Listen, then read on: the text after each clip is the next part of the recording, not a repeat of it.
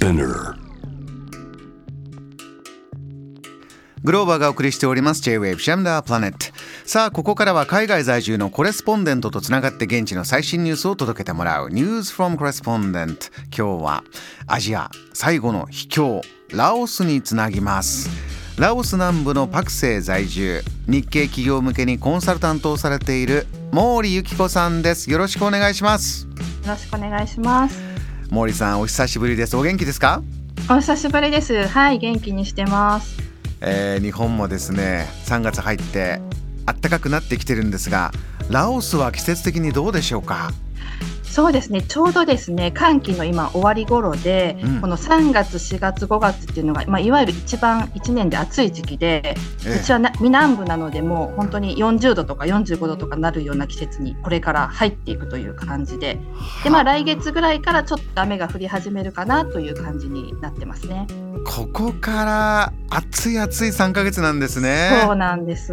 はあ。毛利さんはお好きな季節ですか？この暑い季節はいやー正直ちょっと本当に寒気がずっと続けばいいなって思ってるぐらいで。正直ちょっと暑いなという。そうです。もうここは過酷な3ヶ月ですね。なるほど、えーお住まいになっててもなかなか大変なこの暑さということですが、では、えーラオスからの今日の最新トピック教えてください。はい、えー、と一つ目のトピックはですね、えー、とラオスでワットプー祭りとゾウ祭りという大きな祭りが、えー、と久しぶりに開催されたというお話です。これはコロナが明けてということなんでしょうか？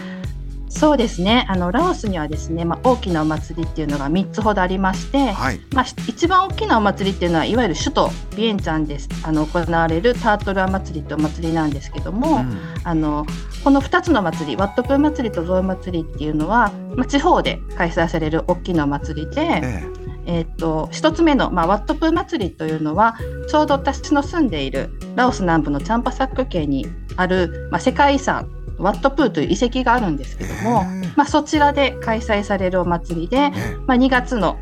3日から5日にあの開催をされました。これはどれぐらい人が集まってどんなお祭りになったんですか？そうですね。あのこのお祭りはですね、まあ、昨年とかも開催はされていたんですけども、まあ、やっぱりコロナの影響もあっていわゆる仏教的なこう伝統的な儀式のみ行って、まあ、地元の人たちがあの主に参加するような形でこう制限された形で開催されてたんですけども、え今年からは、まあ、本当にコロナ前と同じような規模で、まあ、本当たくさんの観光客も来て夜にはこうステージでコンサート行われたりなんかしえて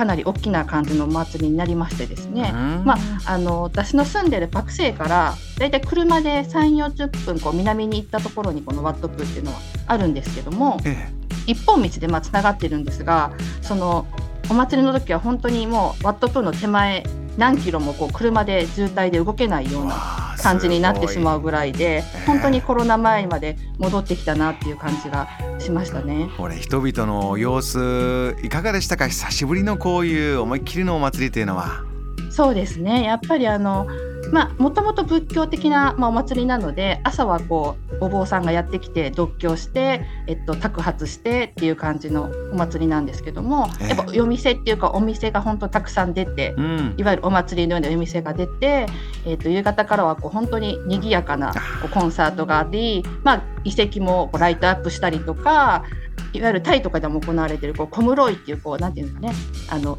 空にこう火を灯して飛ばすようなものとかもやったりとかして本当にあの久しぶりに外国人の方も行けるようになったので、え儀式プラスちゃんとお祭りだなっていう感じで、はい、すごく賑わってましたね。えワットプー祭り。そしてこう象祭りというのもねそうですね。気になるお祭りですよこれは。いわゆるエレファントなんですけども、えあのこちらは逆にラオス北部の方にあるサヤブリ県というところで行われるもので、うん。こちらはあの本当にコロナの間開催できなくて3年ぶりにあの今年開催ということもあって、はい。あのかなり盛大であのラオスっていうのはですねもともとその今の国ができる前はランサン王国っていう王国だったんですけどもえランサン王国のランサンっていうのは、えっと、直訳すると100万頭の象っていう意味なんですね。そうなんですね、そのくらいラオスっていうのはこう象が多い国でまあ、その中でも、えっと、サヤプリ県っていうところはラオス国内の、まあ、7割ぐらいの象はその県にいるっていうふうに言われているぐらい象が多い県なんですね。象の、まあ、保護センターがあったりとかしてですね、はいまあ、その本当に象祭り以外の時期っていうのはそんなに観光地というわけではないんですけども年に1回やっぱりこう国内外からたくさんの人が集まってくる一大イベントっていう感じになってます。象祭りというのはこう象さんがいっぱいこう歩いたりとか、そういうものなんですか？そうですね今年はですねニュースによると75頭の象がえっと、出演しまして。出演？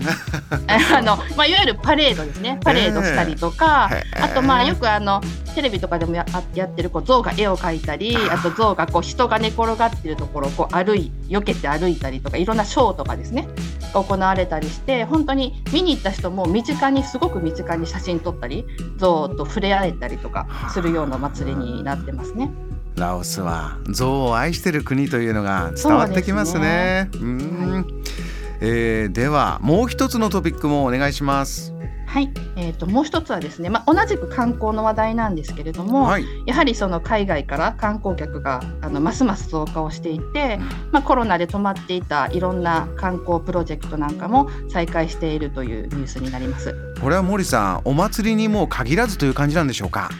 そうですね。あのお祭り自体もやっぱりその政府としてはこう観光今進行してますよっていうアピールもあってやっぱりそのお祭りにもたくさんこう主要な政府からの人が参加したりとかメディアで多く取り上げたりとかしてこう観光あの一回いっぱい来てくださいねっていうアピールをしてるんですけども、はい、その前回お話しした時にその隣の国がタイで、そのタイバーツがすごく高くなっててタイ人が安く旅行できるのでたくさんタイ人が来てますっていう話を少しさせてもらったんですが、えー、おっしゃってました。はい。まあ、タイバーツがこうますますこう高くなっていて、えー、でだからもうタイ人がもうあの相変わらずどんどん来てはくれてるんですけれども、あまあ、それに加えてですね、米ドルも結構やっぱずっと高い状態が続いていて、はい、それもあってやっぱり米ドルでも結構割安で旅行できるっていうこともあり、うん、まあそれに加えてですねちょっとなぜか分かんないんですがその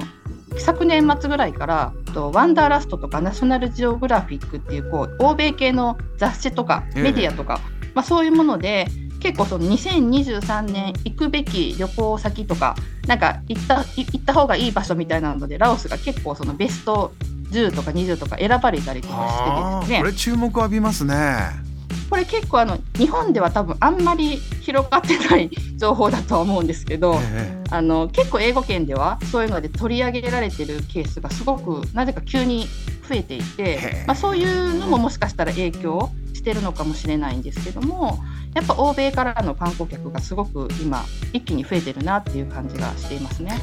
毛利さんはねお住まいになってるからいろいろな魅力ご存知だと思いますけど、えー、リスナーの皆さんぜひあの送ってくださったお写真見てみてくださいこれがまた綺麗で雄大でなんか神秘的なまたねあの景色とかいろいろあるんですがラオス最南部のチャンパサック県にあるこちら観光地シーパンドンというところなんですね。はいそうですね。これはもう本当に最南部のチャンパサックでもさらに南部でもカンボジアとの国境あたりになるんですけれども、うん、メコン川って大きい川がこうラオスの中を流れてるんですが、えー、とそのメコン川がちょうどそのシーパンドというエリアのあたりっていうのは、えー、と最大で川幅が4キロぐらいになるんです。うわすごいですね。もう本当に川なのかっていうぐらい広くなるんですけど、まあ、その中にこう大小さまざまなあの島が浮かんでましてでそのシーパンドンっていうのは直訳すると4000の島っていう意味になるんですけど、まあ、本当に4000あるかどうか分かんないんですけどすごいたくさんの島があってでその中でも比較的大きな島の中にはレストランとかゲストハウスとかがあってその昔から結構その欧米人の特にバックパッカーさんとか、うん、いやすごく人気の観光地になってまして本当に皆さんこう木の実木のままで来てゆっくり川辺でビール飲んでたまに泳いで夕日を見てっていうようなゆっくりとした過ごし方をするような場所なんですけども、まあ、そこも今その一番最大の島のには今ちょっと橋を架けたりして本当にそこに今まではこうちょっと素朴なバックパッカーが集うような観光地だったんですがいわゆる近代的なちょっと大きめのホテルとか施設とかをこう一定のエリアに、まあ、作るっていうようなプロジェクトもこれから建設を開始しますというあのニュースが今大きな話題になってますね。えー、お聞きの皆さんますます注目というラオスのお話今日伺いました。えー、わかりました毛利さんありがとうございました。ありがとうございました。いや飛んでいきたくなりましたね。この時間はラオスから毛利由紀子さんのお話を伺いました。JAM The Planet